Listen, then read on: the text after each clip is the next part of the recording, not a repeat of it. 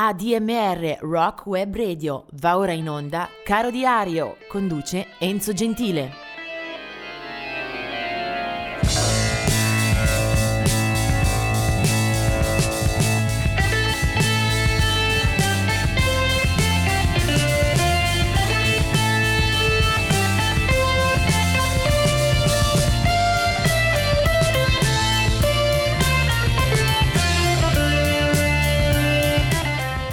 Oggi è il 12 luglio, facciamo un bel viaggio tra musiche assai diverse, assai variopinte in eh, questa calda giornata d'estate.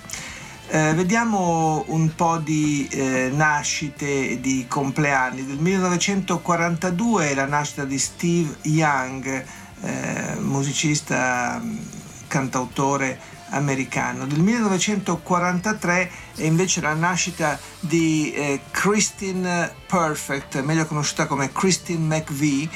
Eh, dal 1971 entra nei Fleetwood Mac, eh, nata, è nata a Birmingham e da quel momento legherà eh, le fortune della band anche alla sua voce, band eh, che anche grazie a Christine McVie eh, realizza dei successi e hit pazzeschi come l'album Rumors del 77.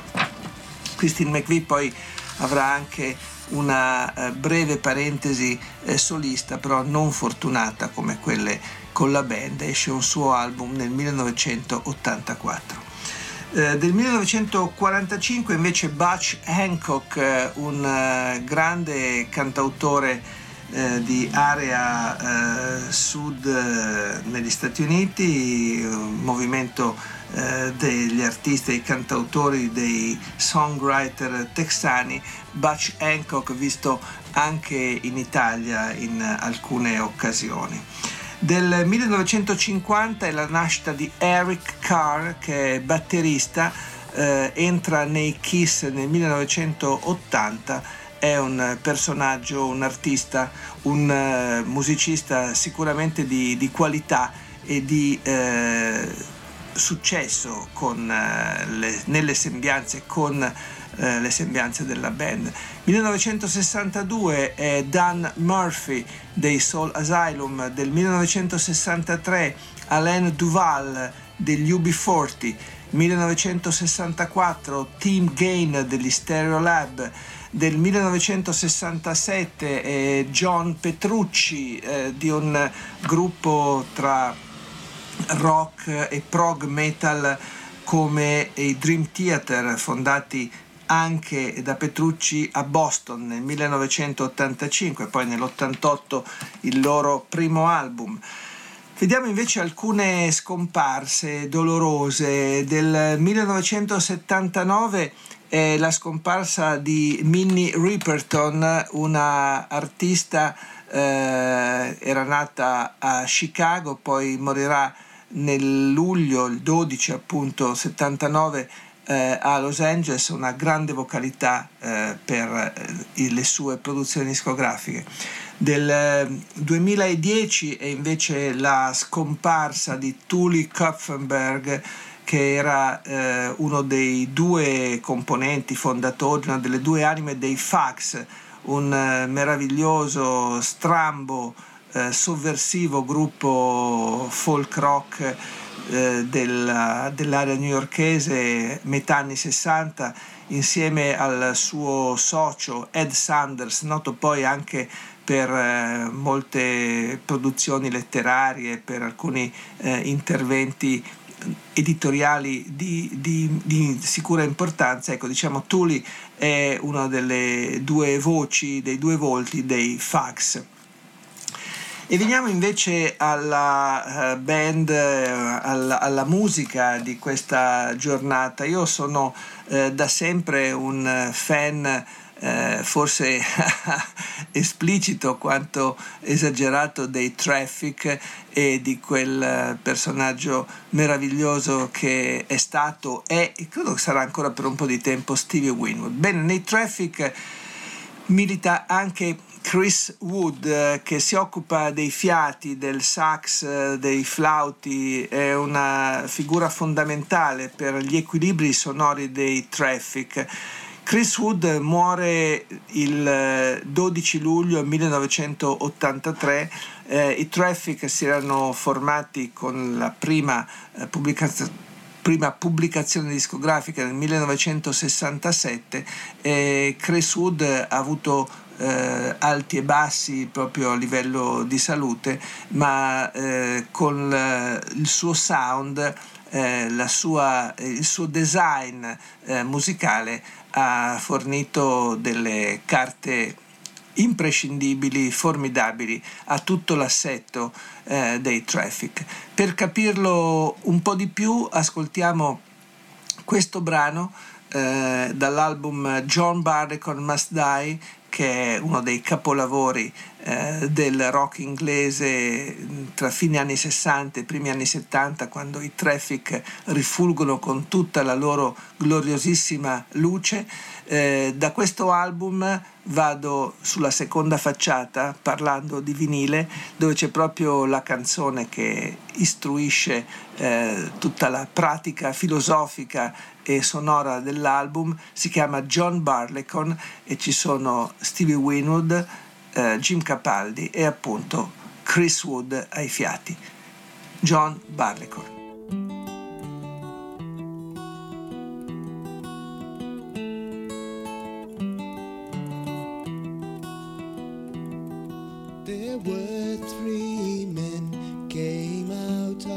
who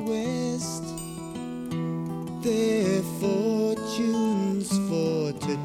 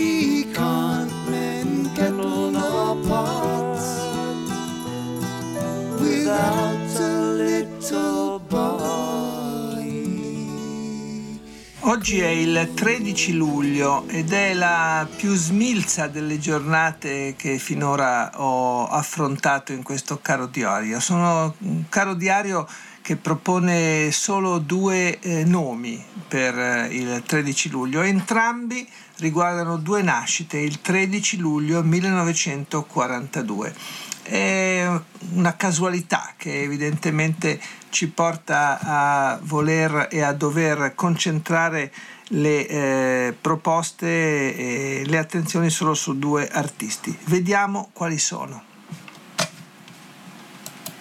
Uno è Stephen Joe Bled, che è un batterista, anche disc jockey, che si occupa della batteria appunto e eh, aderisce alla G. Giles Band, questa è la formazione diciamo, di riferimento per questo musicista eh, bostoniano, l'unico eh, proveniente da quella città del Massachusetts di una band che poi troverà un buonissimo successo nei primi anni Ottanta.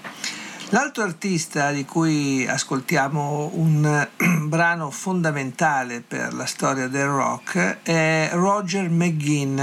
In effetti alle eh, anagrafe eh, risulta Jim McGinn.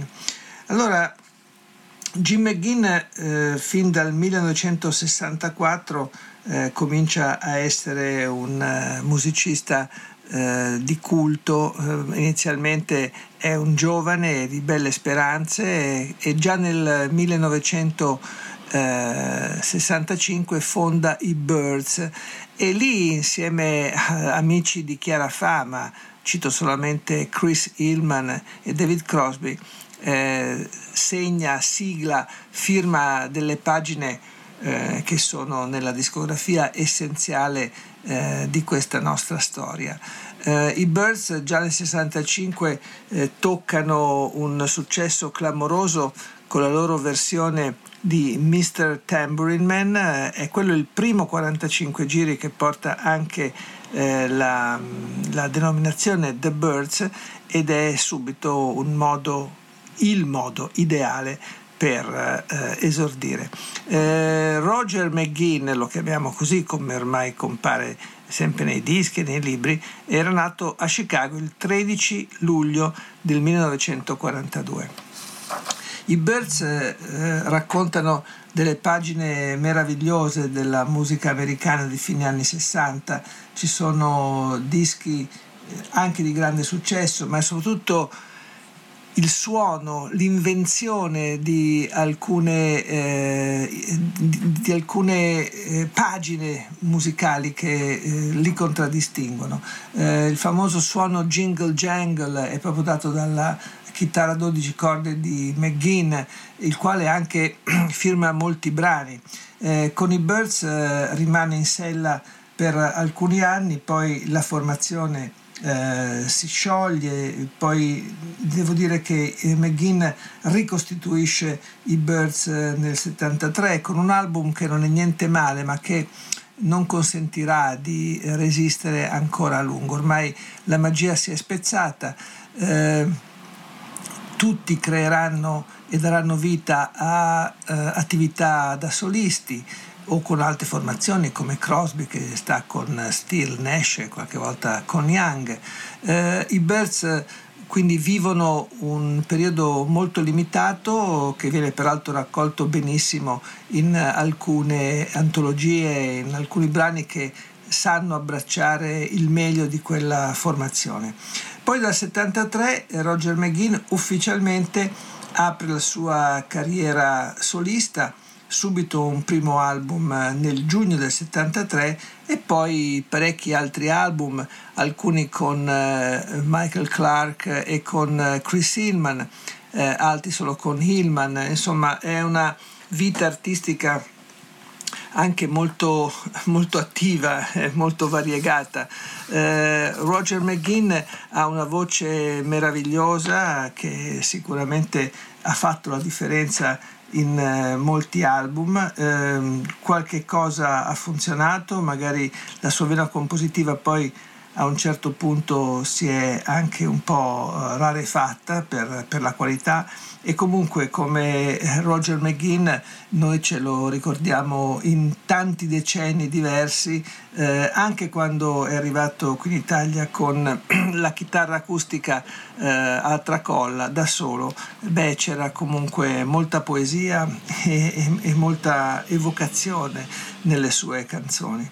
Eh, per andare a una delle pagine più eh, sensibili e più toccanti e più stimolanti della sua storia, io eh, corro al 1966.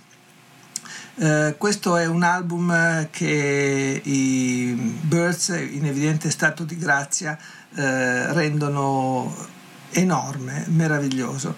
Eh, ci sono canzoni in questo disco eh, come, fa, eh, come Hate Miles High che sono già un manifesto della psichedelia che guardano allo spazio, che sicuramente funzionano proprio come un volo oltre le barriere della musica eh, country rock eh, o cantautorale che si può benissimo applicare alla vicenda eh, di McGinn e compagni. Però c'è una canzone eh, che mm, mi, mi, piace a maggior ragione eh, proporre in questa sede, eh, è una delle sue più belle canzoni firmata da Roger McGinn e anche qua si guarda eh, lontano, come se l'occhio fuggisse oltre l'orizzonte della musica senza convenzioni e senza eh, troppe eh, architravi. È una musica libera, eh, lo ascoltiamo, la voce di Roger McGinn, eh, il gruppo è quello dei Birds e questa è Mr. Spaceman.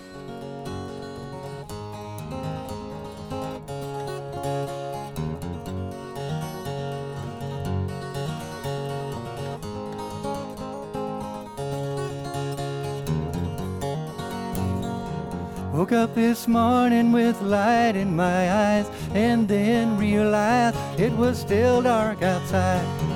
It was a light coming down from the sky. I don't know who or why. Must be those strangers that come every night.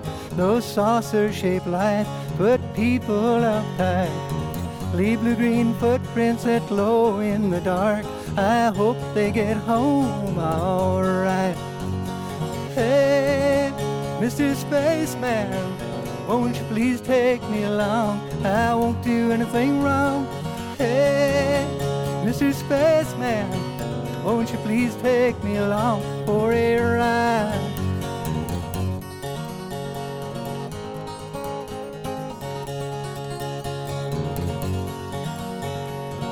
Woke up this morning, I was feeling quite weird. I had flies in my beard, and my toothpaste was smeared. Over my window, they'd written my name, said so long, we'll see you again.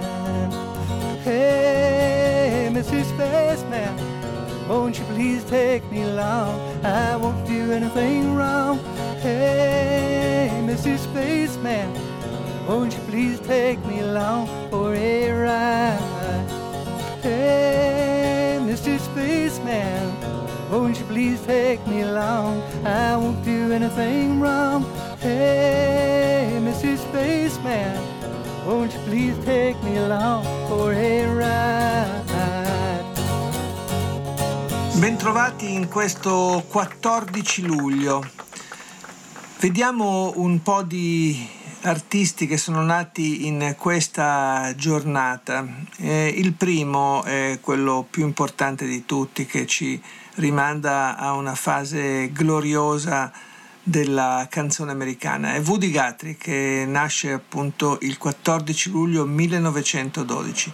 Woody Guthrie è un cantore che ha eh, saputo illustrare, fotografare la storia della canzone, della società, del mondo del lavoro eh, americano. Eh, ha seguito le crisi, ha seguito la Grande Depressione, ha seguito gli scioperi, ha seguito anche l'impulso che alla società dava la speranza per un futuro migliore. Con la sua chitarra, dopo aver attinto abbondantemente alla storia del blues, ha saputo esprimere tutto quel sentimento e quella passione che ritroviamo eh, palesemente ancora oggi in dischi che hanno decine e decine di anni alle spalle, magari non erano stati realizzati con eh, strumenti raffinati, ma contengono e soprattutto viaggiano sulla forza delle sue parole. Qualche giorno fa abbiamo accennato a Arlo Gatri, eh, suo figlio, avevamo ascoltato qualche cosa e rammentato la grandezza di Woody Guthrie. Eh, del 1952 è Chris Cross, bassista degli Ultravox. Del 1966 Tania Donnelly, che partecipa alla fondazione eh, del gruppo dei Throwing Muses, eh, un quartetto di Boston che inizialmente si segnala per un indie rock eh, rabbioso e allo stesso tempo capace di una bella melodia, eh, impos- imperniato appunto sulla formazione al femminile. 1966 è anche la nascita di Ellen Reed dei Crash Test Dummies. Nel 1971 nasce Nick McCabe dei Verve e nel 1975 Taboo dei Black Eyed Peas, mentre nel 1986 è Dan Smith, fondatore e leader del eh, gruppo Bastille e forse nella denominazione della band non eh, è estranea proprio la data di nascita, il 14 luglio, la data della presa della Bastiglia. Del 1987 è invece Dan Reynolds di un gruppo di grande successo in queste ultime stagioni, Imagine Dragons. Vediamo invece alcuni di quegli artisti che eh, non ci sono più, che ci hanno abbandonato. Uno è Clarence White dei Birds che se ne va nel 1973. Nel 1993 se ne va un, uh, uno straordinario uh, poeta e cantore della, dell'area francese, Leo Ferré, che peraltro ha vissuto a lungo anche in Italia, ha lasciato uh, un patrimonio di scrittura, di parola meraviglioso, assolutamente imprescindibile. E del 2009 è anche la morte di Notorious Big che invece ci riporta alla fascia degli artisti rap eh, d'oltreoceano. Eh, il musicista di cui mi voglio occupare e che eh, molto affettuosamente ricordo è Compai Segundo, che muore ultranovantenne nel 2003.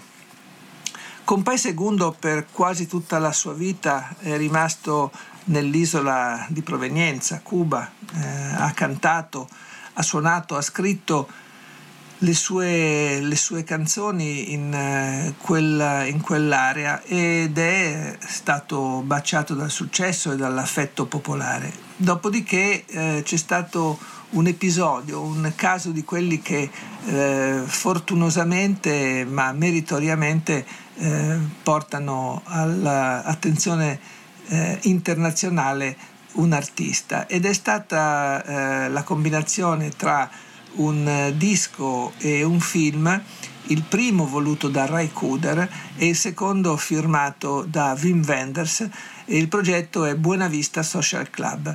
In eh, quel progetto ricorrono i grandi artisti eh, di Cuba con eh, le musiche, le canzoni, le performance che poi per fortuna il cinema e la discografia hanno saputo eh, trasmettere fino a noi. E a capo di quella banda di musicisti e di eh, bellissimi artisti c'era appunto Compai II, un, uh, una figura uh, chi l'ha incontrato lo sa benissimo, eh, di grande umanità, eh, di grande eh, trasparenza, con uno sguardo bellissimo che mentre gli parlavi o mentre eh, lo osservavi ti guardavano con un, un belli, una bellissima sensazione. Eh, con Pai Segundo in quel film Social, Buona Vista Social Club eh, fa una bellissima partecipazione e da lì arriva anche questa canzone che naturalmente grazie alla capacità di Ray Kuder eh, acquisisce anche un fascino ulteriore. Si chiama Chan Chan e lui è Compai II da Cuba.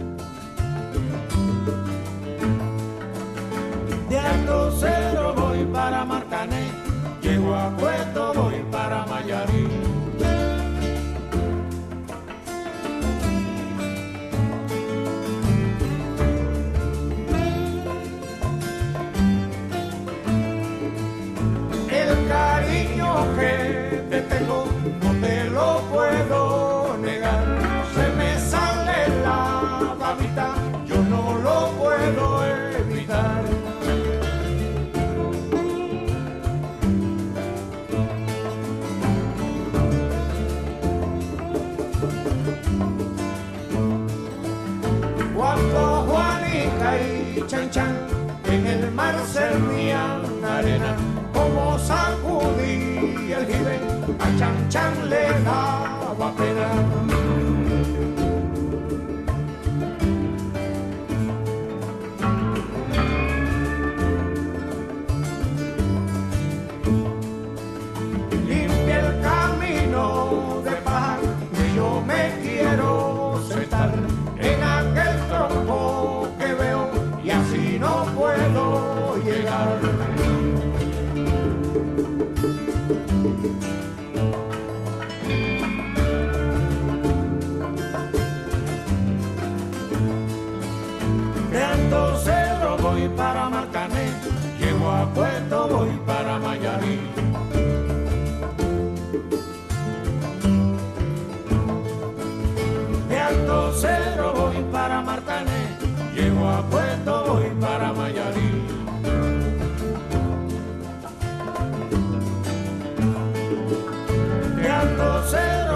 Para Marcané, llego a Puerto voy para Mayarí.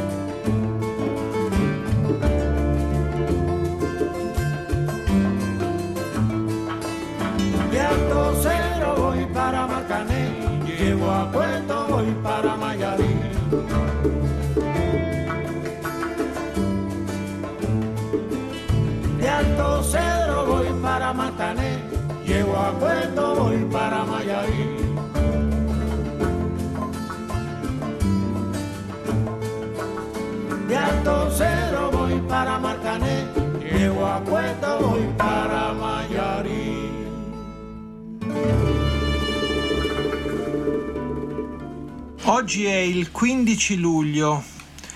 Vediamo che cosa succede, che cosa eh, risulta dallo scavo tra le pagine di questo nostro caro diario.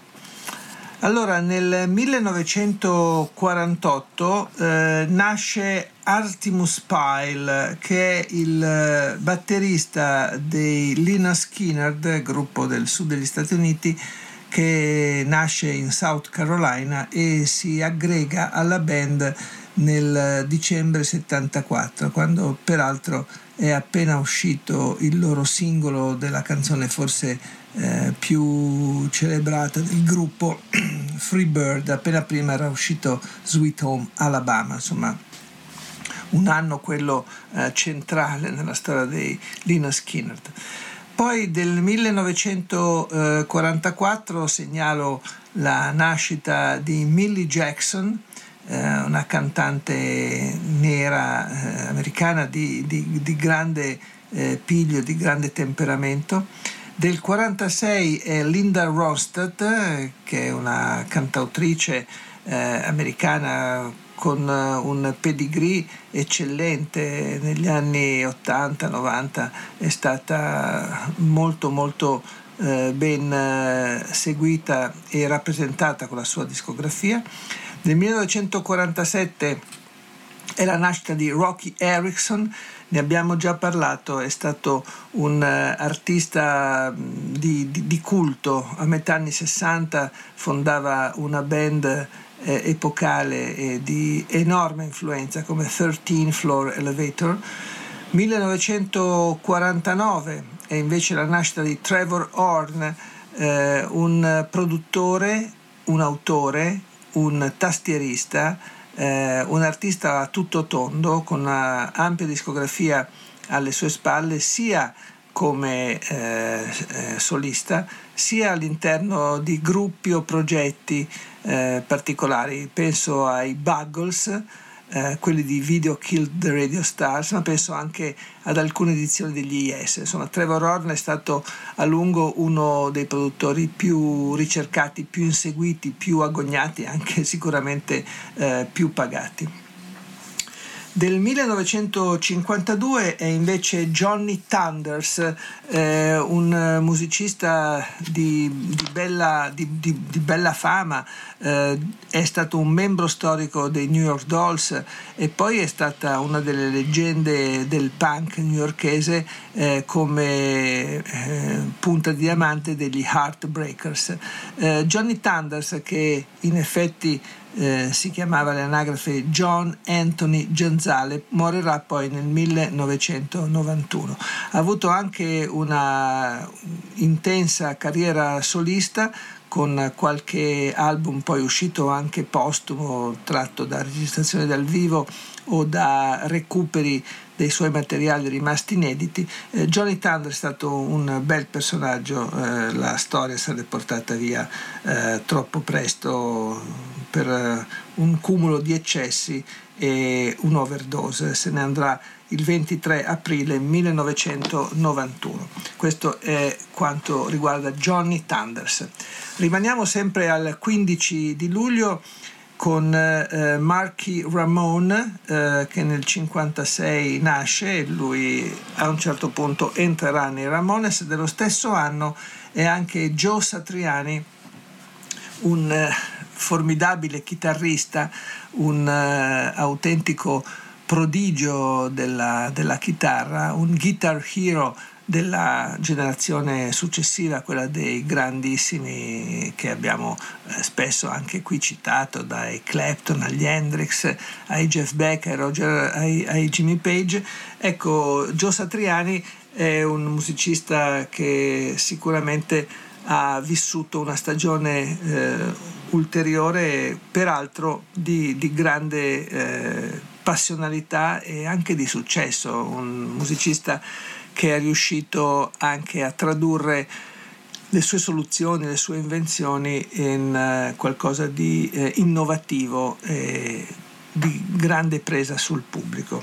Del 1973 è Buju Banton uh, che sta in ambito uh, reggae, musica molto ritmica, molto avanzata, non è sicuramente eh, un legame mm, stabile quello con la tradizione, Buju Banton eh, ha oltrepassato quella barriera, ha scalato alcuni gradini con un suono un po' più duro, un po' più grave e comunque piaciuto agli appassionati del genere.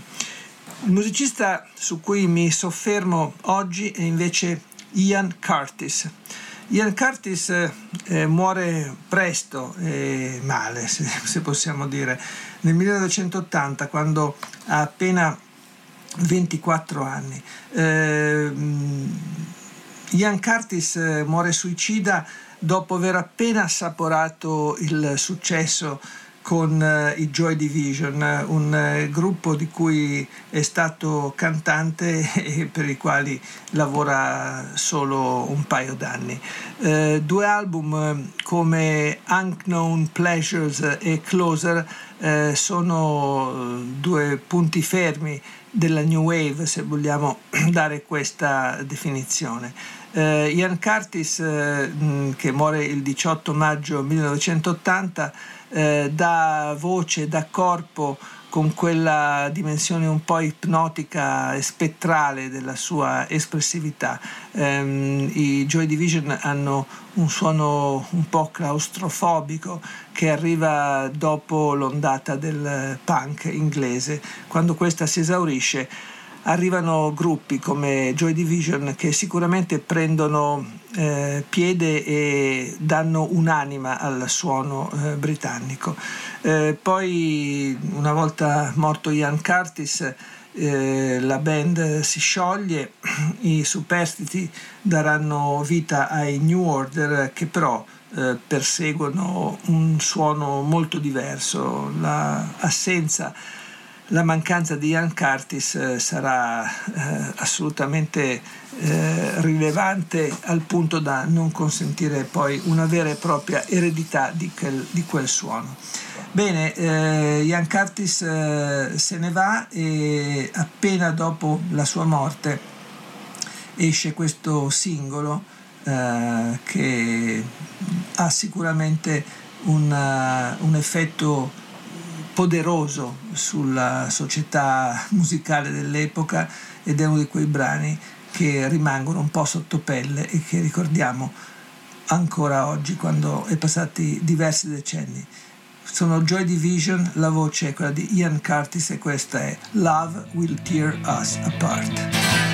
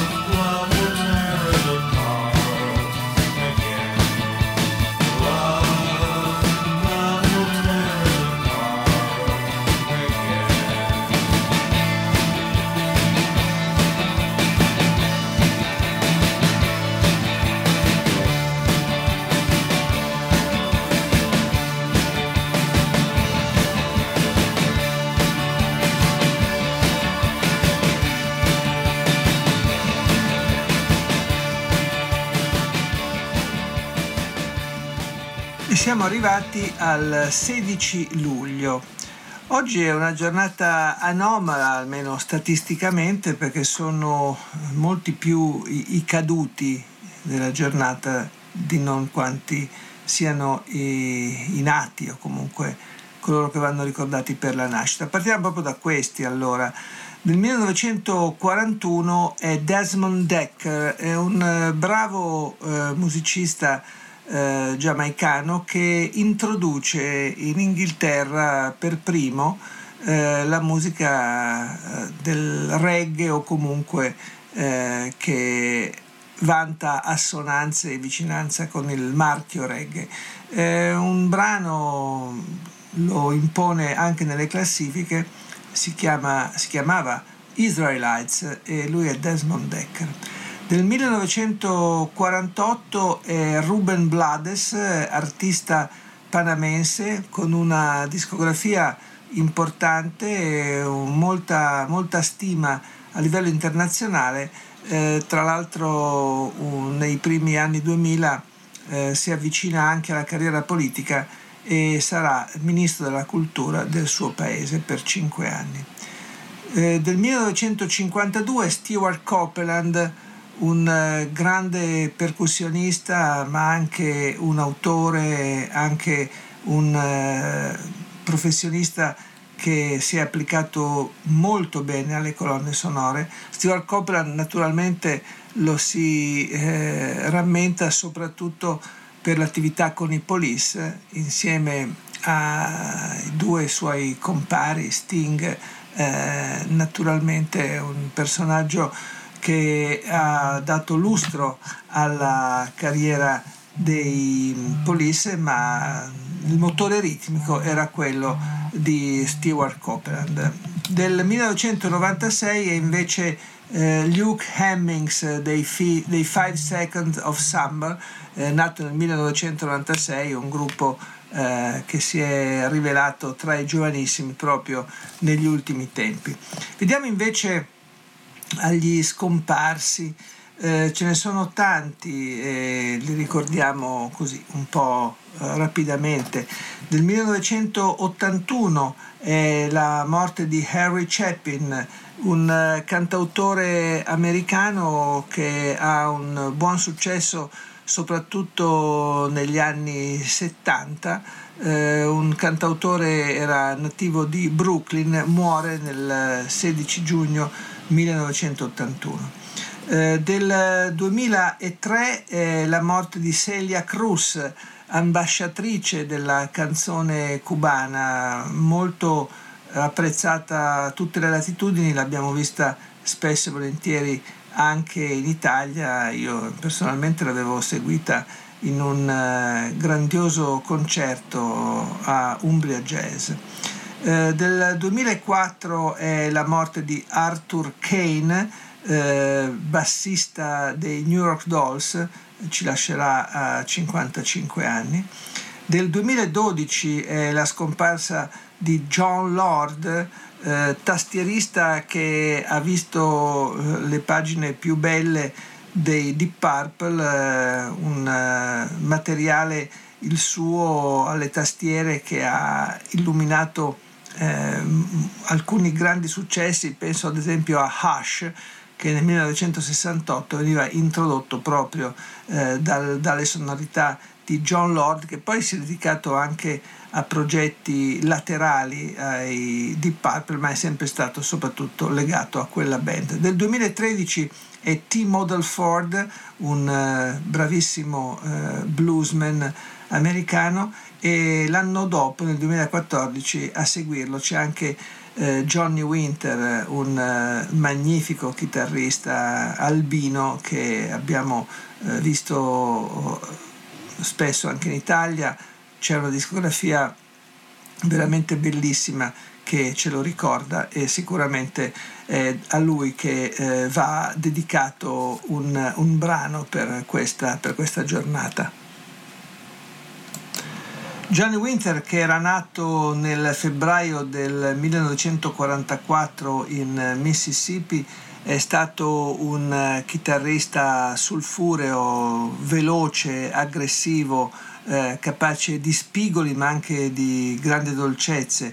È stato autore di molti brani, ma poi è stato particolarmente abile anche nel rivisitare materiali altrui. Il suo primo album eh, del 1969 intitolato Winter The Progressive Blues Experiment si apriva con Rolling and Tumbling per esempio.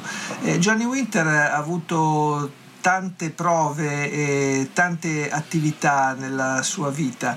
Eh, ad esempio è stato anche produttore eh, di alcuni dischi eh, di Muddy Waters, eh, ha, ha, suonato eh, su tanti palcoscenici, l'abbiamo visto anche in Italia, eh, l'abbiamo ascoltato eh, anche all'isola di Woodstock, eh, al festival di Woodstock.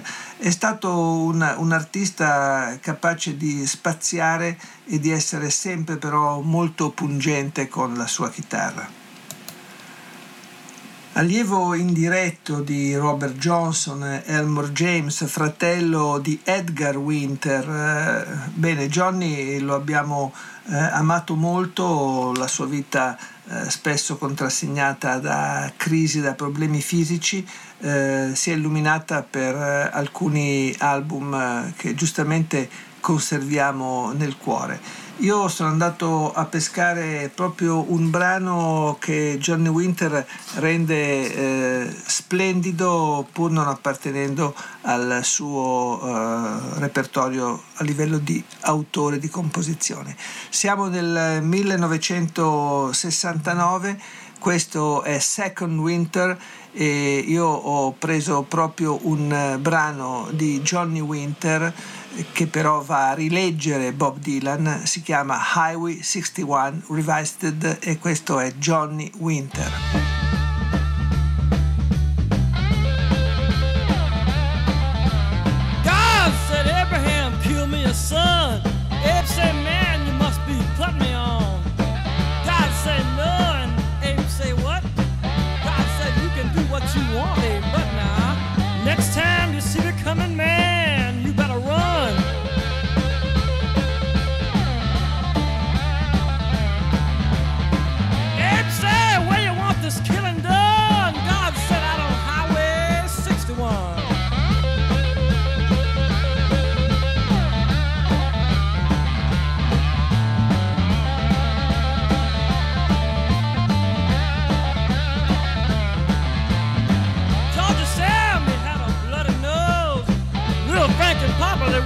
Him no clothes. He asked poor Howard, where can I go?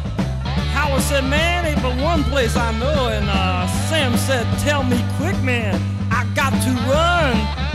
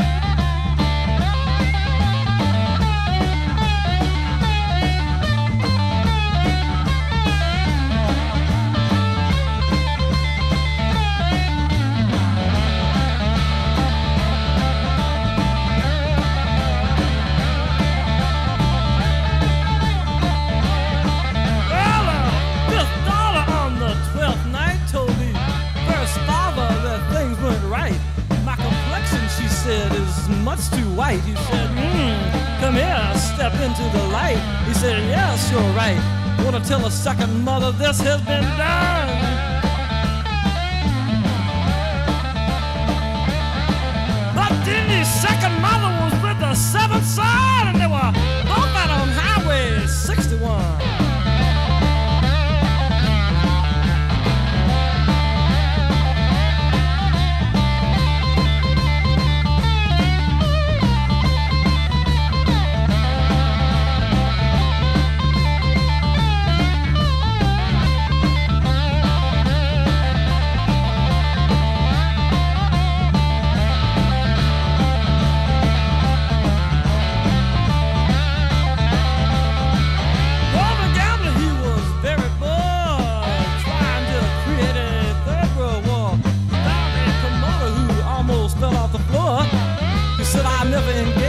type of thing before, but uh, yes, I believe it can be very easily done.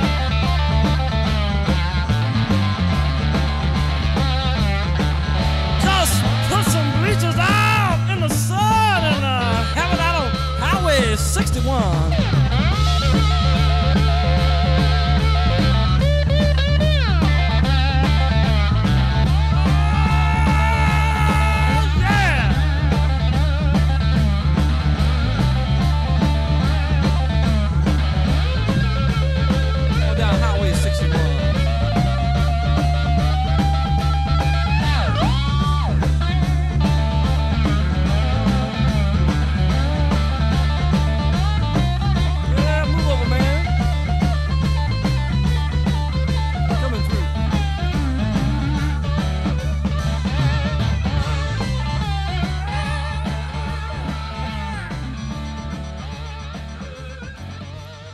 Oggi è il 17 di luglio. Vediamo un po' di nomi e di personaggi veramente illustrissimi, di massimo ingegno che ci lasciano. Nel 1959 muore Billie Holiday, forse la voce femminile del jazz, una vita alquanto difficile, complicata, tra l'altro negli ultimi anni arrivò anche ad esibirsi in Italia, a Milano. Ci sono delle cronache che ancora eh, rammentano quel passaggio in, in città. Eh, Billie Holiday ha una carriera molto lunga, una discografia esemplare, andrebbe ascoltata anche più spesso perché da lei, al di là della dell'imprimato lasciato in campo jazz sono passati veramente moltissimi a ispirarsi e a prendere fonte e influenze.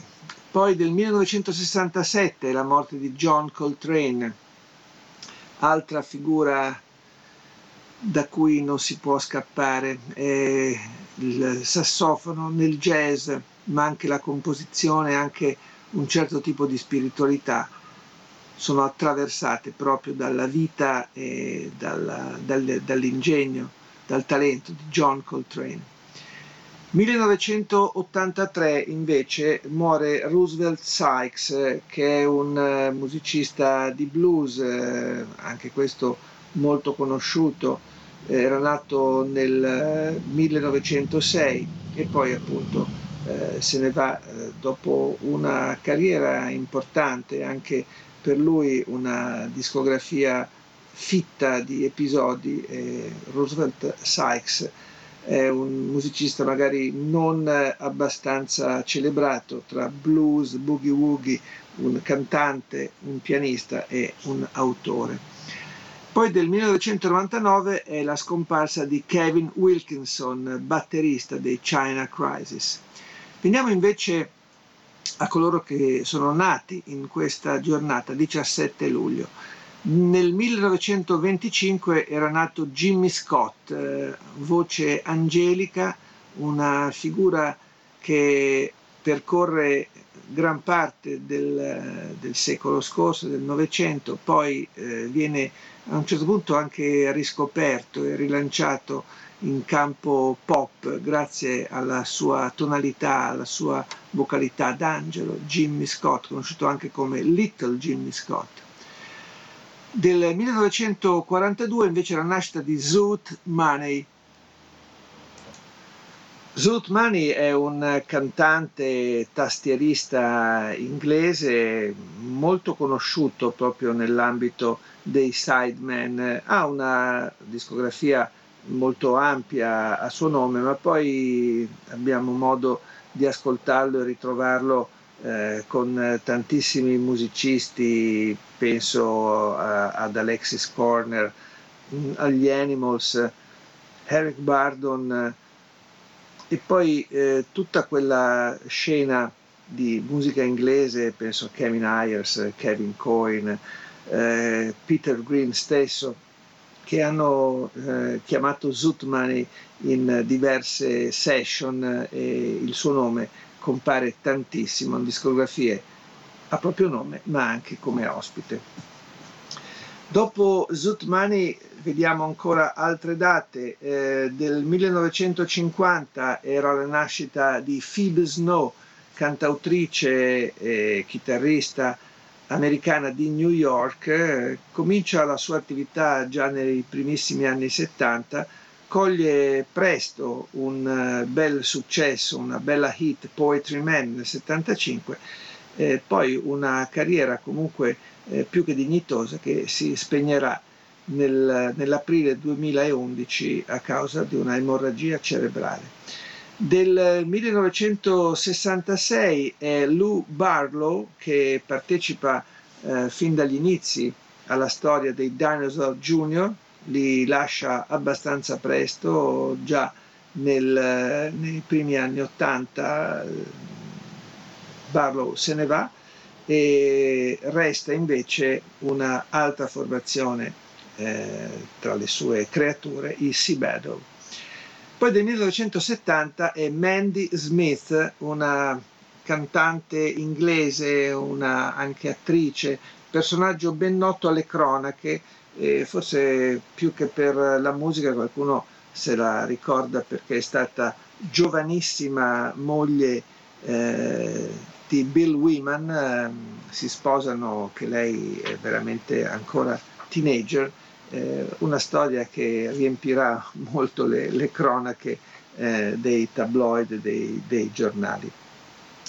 Ma veniamo invece al personaggio che mi piace oggi inquadrare con eh, una speciale, dopo aver ricordato anche che nel 1949 è la nascita di Geezer Butler, eh, bassista tonante, molto personale, che appartiene alla storia dei Black Sabbath fin dai loro eh, primissimi passi. Eh, dicevo, Spencer Davis è invece l'artista che eh, mi piace mettere sotto i riflettori questa mattina, questa giornata del 17 luglio. Eh, Spencer Davis eh, arriva da Birmingham, Inghilterra, e già nel 1963 eh, riesce a coordinare un gruppo di musicisti, di ragazzi, tutti molto giovani, per fondare uh, una band. Sono ad esempio i due fratelli Winwood, Steve e Muff Winwood. E poi c'è lui, eh, Spencer Davis, che ha una passione, una, un amore particolare per il soul, per il rhythm and blues, per un suono molto caldo, molto cangiante. Lo Spencer Davis Group eh, non avrà una vita lunghissima, ma per quello che riusciamo ad ascoltare, soprattutto nei primi anni di vita, beh, eh, ci sono un sacco di perle, molte, molte, molte gemme, anche grazie proprio a quella verve, a quella abilità dei musicisti coinvolti. Eh, Spencer Davis Group è un marchio che si ricorda forte e chiaro nella musica d'oltremanica. Eh, tra i tanti pezzi divertenti e divertiti eh, loro, della loro primissima stagione, eh, sono andato a pescare eh, nel 1966 eh, c'è un album che viene pubblicato, tra l'altro con ottimo successo. Da lì viene tratto un primo singolo, si chiama Gimme Some Lovin' e questo è lo Spencer Davis Group.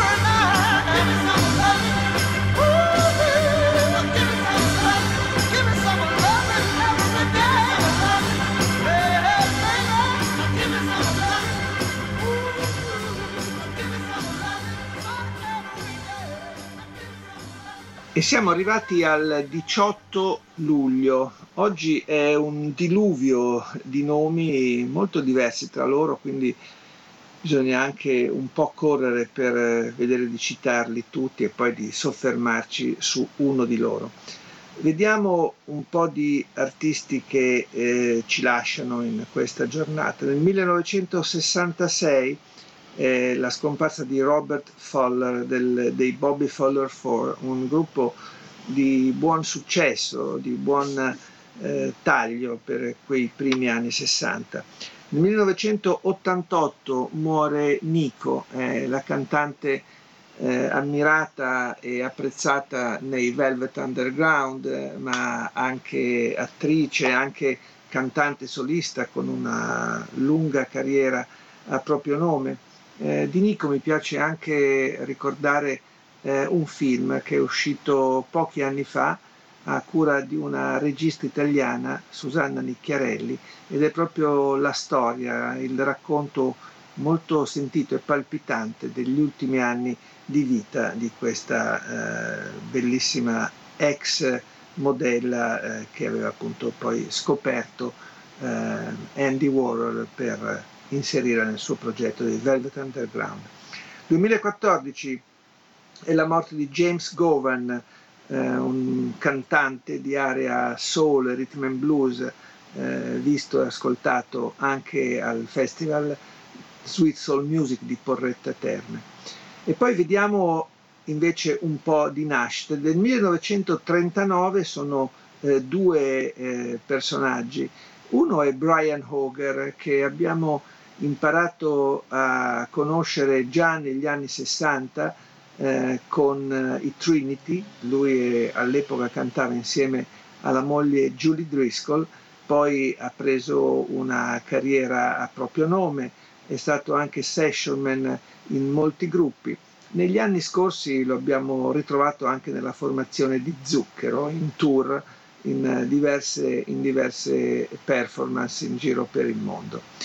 1939 invece è Dion Di Mucci, Dion Di Mucci, un uh, musicista che abbiamo trovato uh, dalla fine degli anni 50 e poi nei primi 60 insieme ai Belmonts. Uh, lui era nato nel Bronx, New York quindi, e si era occupato di doo-wop, un po' di rhythm and blues, un, il primo rock and roll eh, certo pop eh, molto veloce, scanzonato, brillante, un eh, artista questo che poi ha proseguito la sua carriera, mi piace ricordare eh, un brano appunto di area twist eh, del, dei, primi, dei primissimi anni 60, un successo clamoroso, Run Around Sea, e lui è Dion Di Mucci.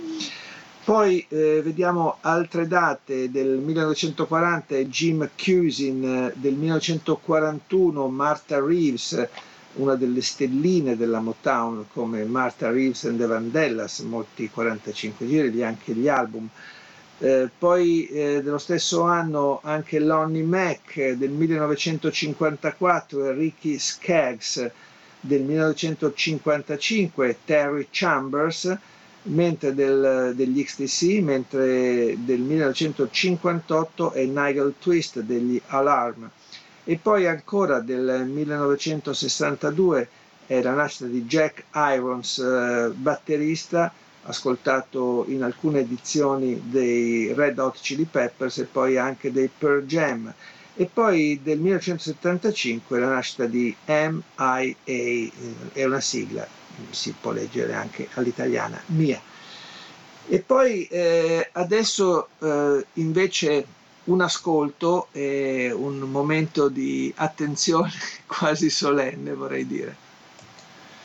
Bene, lui è Screaming Jay Hawkins che nasce a Cleveland il 18 luglio 1929, poi morirà a Parigi nel febbraio del 2000. Screaming Jay Hawkins è un artista veramente spropositato per il look, per la vocalità, per il tipo di repertorio, per il modo di proporsi dalle copertine nei video, in quei filmati che fortunatamente ce lo restituiscono anche a distanza di tanto tempo.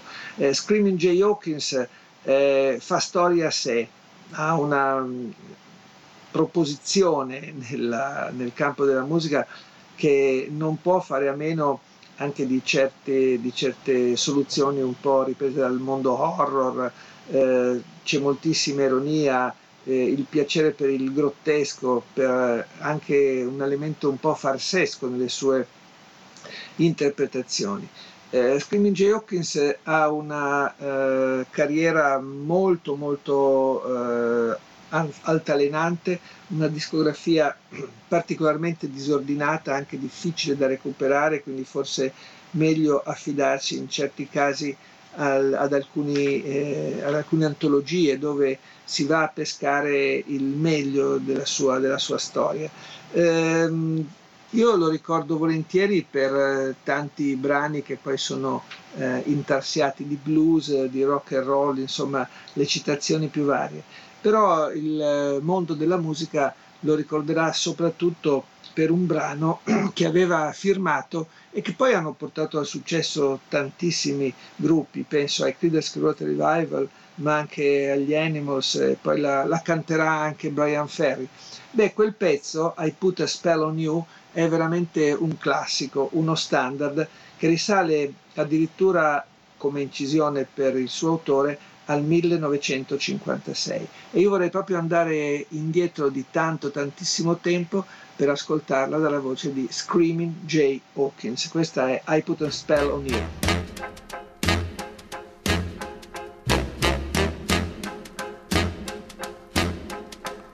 I put a spell on you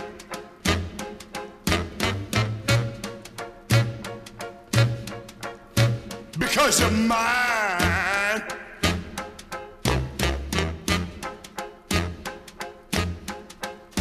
Stop the things you do.